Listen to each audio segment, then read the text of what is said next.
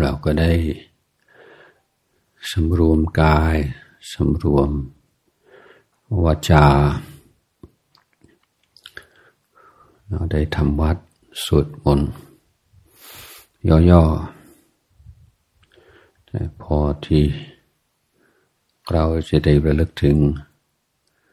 คุณพระพุทธ คุณพระธรรม คุณพระสงฆ์เราได้ ยืนยันในอุดมการในความตั้งอกตั้งใจนี่จะฝึกจิตของตน ให้มีแต่ความเป็นมิตร มีความปรารถนาดี ต่อสรรพสัตว์ทั้งหลาย ให้เราได้สวดบทอุทิศส่วนกุศลเพื่อขยายผล ที่เราได้จากการประพฤติปฏิบัติ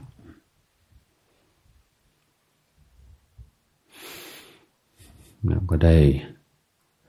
เตือนสติ ตัวเอง ว่าเราไม่ได้ ปฏิบัติเพื่อตัวเราเองคนเดียว แต่เราปฏิบัติเพื่อมีส่วน ในการลดความทุกข์ เสริมสร้างความสุข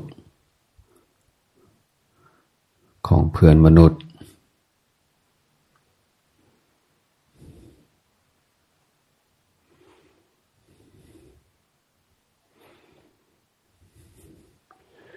อย่าง ไรก็ตาม บุญบุญกุศลที่จะเกิดขึ้นในชีวิตของเรา ยอมยอมอาศัย พลังจิต พลังศรัทธาพลังความเพียรพลังสติ พลังสมาธิ พลังปัญญา สิ่งเหล่านี้ไม่เกิดขึ้นลอยๆ เกิดขึ้นด้วยการฝึกตน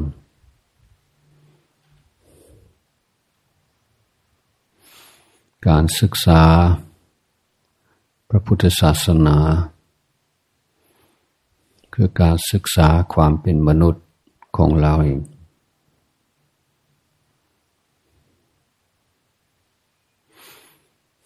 เราจะรู้จะเข้าใจ ชีวิตของตนตามความเป็นจริง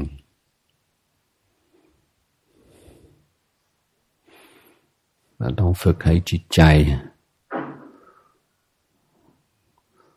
ของเราได้พ้นอคติต่างๆ ความละเมียงต่างๆพ้นจากกิเลส หมวดที่อะไรว่านิวรณ์ให้จิตมีสติ มีสัมปชัญญะ มีความเป็นกลาง ไม่ยินดี ไม่ยินร้าย ต่อสิ่งที่ปรากฏ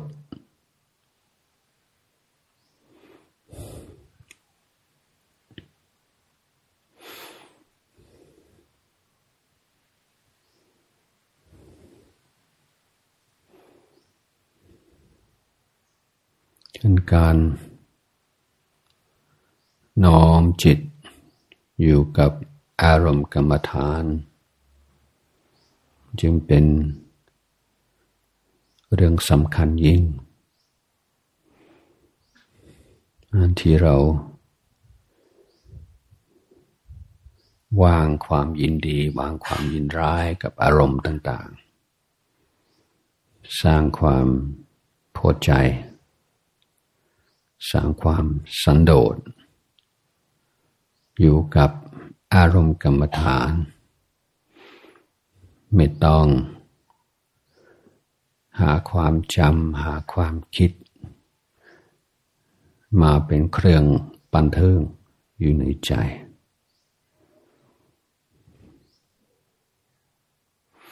จิตทีสายไปโน่นสายไปนี่ หาเครื่องบันเทิง ก็จิตที่ขาดความสุข อยู่กับอารมณ์กรรมฐานคือลมหายใจ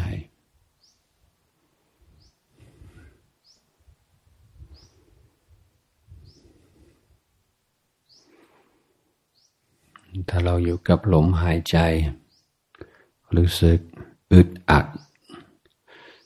แน่นหน้าอกเป็นต้น ก็เป็นนั้นว่าเราตั้งใจมากเกินไป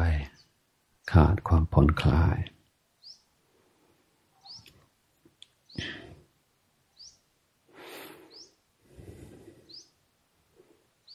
ถ้าเป็นเช่นนั้นให้เรารู้สึกลมหายใจในทุกส่วนของกาย ตั้งแต่ศีรษะลงไปถึงเท้า เห็นความยุบพองของกาย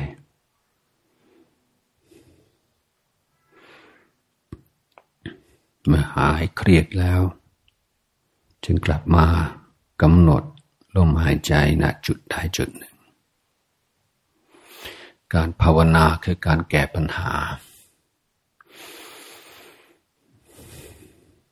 นิวรณ์คือปัญหาที่เกิดขึ้น การป้องกัน การระงับ ปัญหาเหล่านี้ถือว่าเป็นวิชาชีวิต ที่มีค่ามาก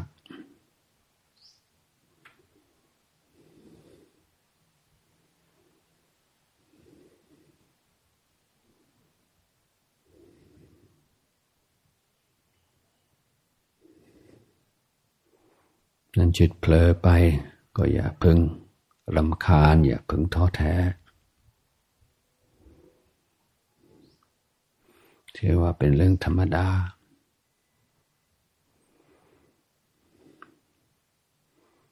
กลับมาอยู่กับลมหายใจเหมือนกลับไปอยู่กับเพื่อนสนิท